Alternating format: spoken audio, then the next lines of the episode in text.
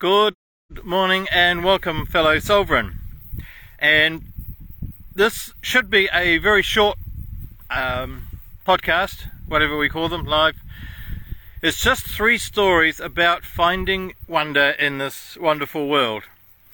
And some of you might be feeling jaded and or whatever.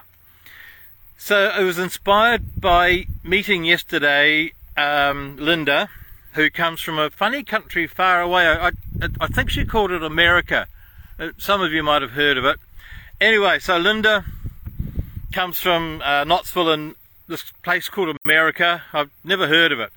And um, she used to have five chickens.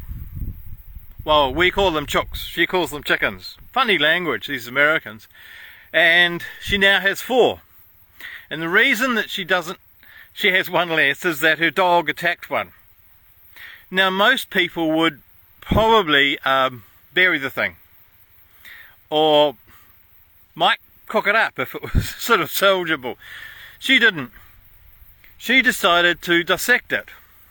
And so, what she did, being a doctor, she dissected it and laid it out on the somewhere on a table, I think, for her children to observe and see what a chicken looks like from the inside.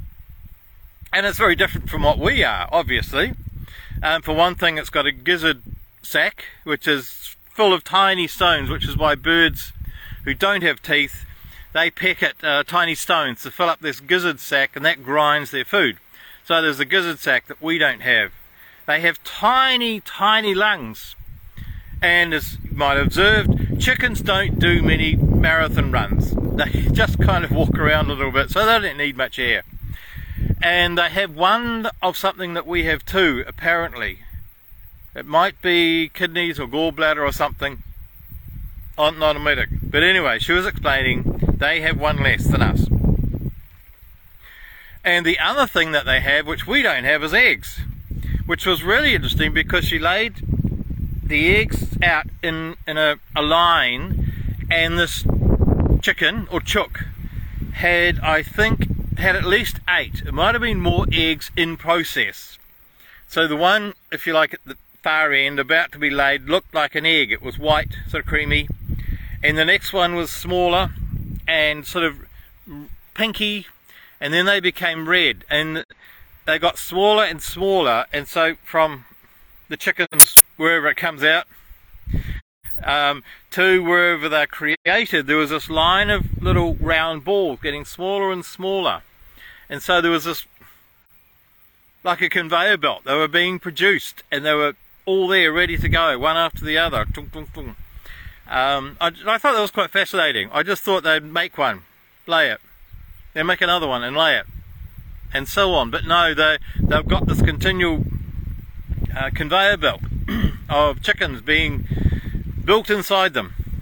And so at any one time, I'm guessing, there's sort of 8 to 12 eggs ready to be shunted through the, the line. And so she showed this to her two young children. And I thought it was interesting that she made this dead chicken a little project for her kids. And of course, they learnt lots of stuff about the inside of chickens and then could compare she could explain what humans were like as well in comparison.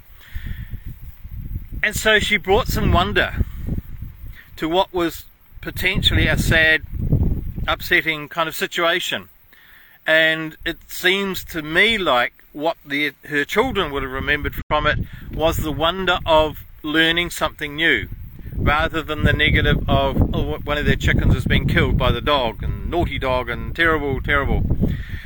So, in a very simple way, she brought wonder to a very fairly simple situation, but a potentially sad one. And I'm not suggesting that we all go around killing chickens and seeing what's inside them, or dogs and cats, or whatever.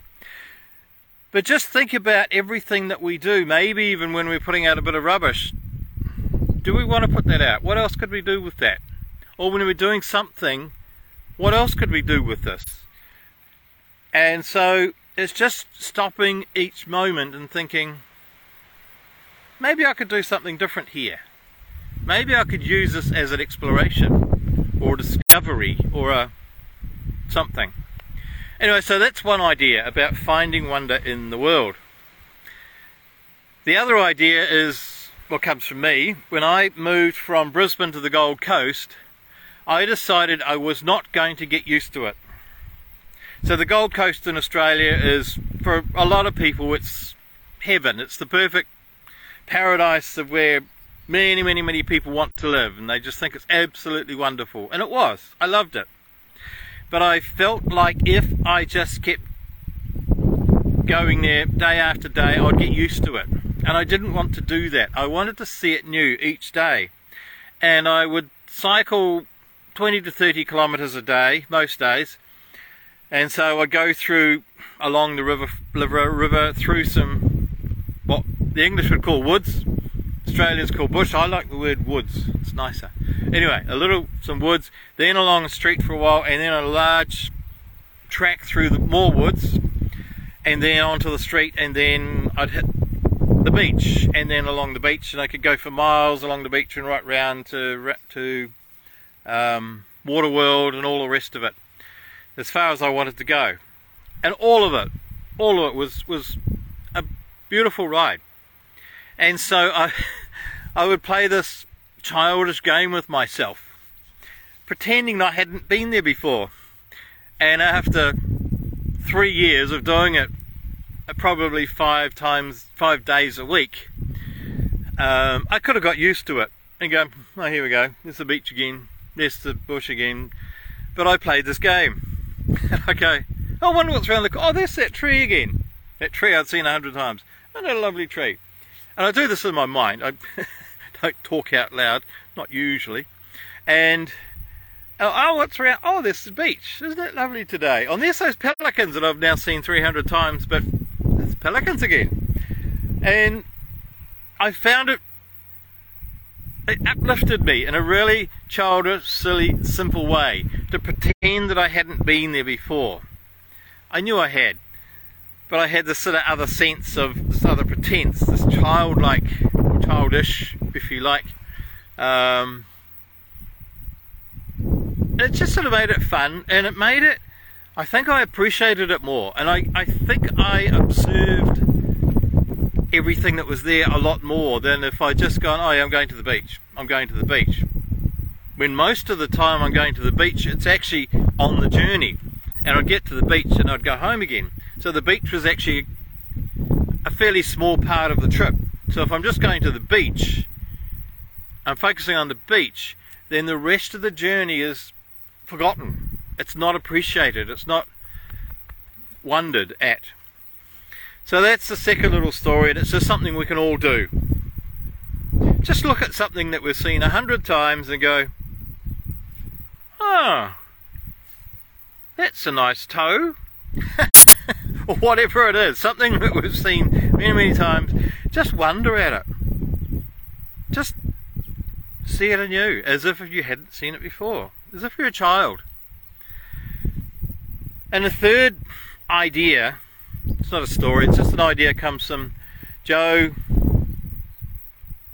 I've forgotten his name now. I will remember it in a moment. And so these specific ideas are not his, but I'll think of some in a moment. But he basically says if you have a routine, change it. So if you habitually every day commute to work, say you walk along the street and get onto a particular train or a particular bus and then off and walk down another street and get to work, walk down a different street. Go 10 minutes earlier and take a different train, take a different bus. Do it differently. And instead of sitting in the same street, same seat, try a seat in another section of the bus or whatever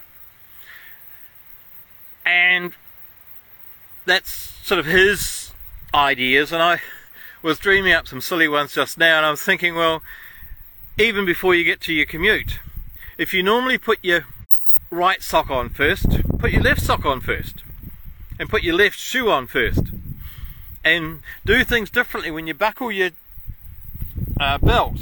Instead of putting your belt on this way around your body do it that way. And so instead of pulling it one way to tighten it, pull it the other way. Silly things. Sometimes when I'm hanging up the clothes, I normally hold the clothes with my right hand and pegs in the left hand. That's what I'm used to. And sometimes I try it the other way and it's really difficult. Hold the clothes in the left hand and the pegs in the right hand. It's a real fumbling job. But it makes it fun. And so what I've also uh, done is that when I am using a fork only, I would normally use a fork or a spoon. I normally use my right hand, but I've been for the last probably 10 years. I just decided to use my left hand just because, and now I can do either hand.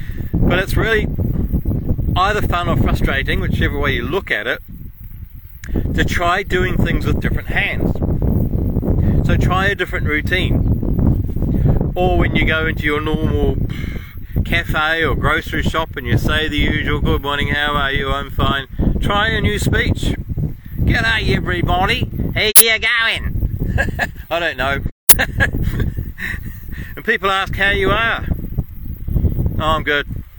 How about I am amazing and handsome and incredible and modest as well. I don't know. I, I do this all the time, and sometimes it just goes over people's heads, but other times it starts a wonderful conversation. And my standard thing is, which I must change, I'm reminded myself now, I basically, when people say, How are you? I'm amazing and handsome and modest as well. And so that often starts a conversation, which, you know, uplifts both of our days. So, finding wonder in the world is actually simple and it can be done in every single moment. And I know a friend of mine used to wear his shirts inside out just for fun. It used to annoy people, and he would find it really fun that it annoyed people. And they'd tell him, "Oh, your shirt's inside out." Oh, yeah, okay, and he'd just carry on. Um, so I guess there's a thousand little ways that we can just, uh, what's the word? Switch our little our world around by tiny little things. Instead of our keys in the right pocket and handkerchief in the left or whatever we do, swap them around. So we reach our oh, keys are not there. Oh, that's right, they're down here. So it's, it just. And the other thing it does, I know, is when I do the washing thing, hanging up with my left hand and pegs in the right, I am concentrating so hard because it's difficult I'm in the moment and I'm not thinking about any negative other thing. I'm not thinking about anything. I am so focused in this moment because I'm doing something I'm unaccustomed to. All the thinking goes out the window or over the clothesline. so when we're doing something we're not accustomed to, doing it backwards, um, it brings us back into the present moment and it stops that whirring of the monkey mind, as they call it in Buddhism. So, those are three little things we can do, all of us, to bring wonder and gratitude and peace and non thinking to this wonderful little world of ours. So, I wish you a wonderful day.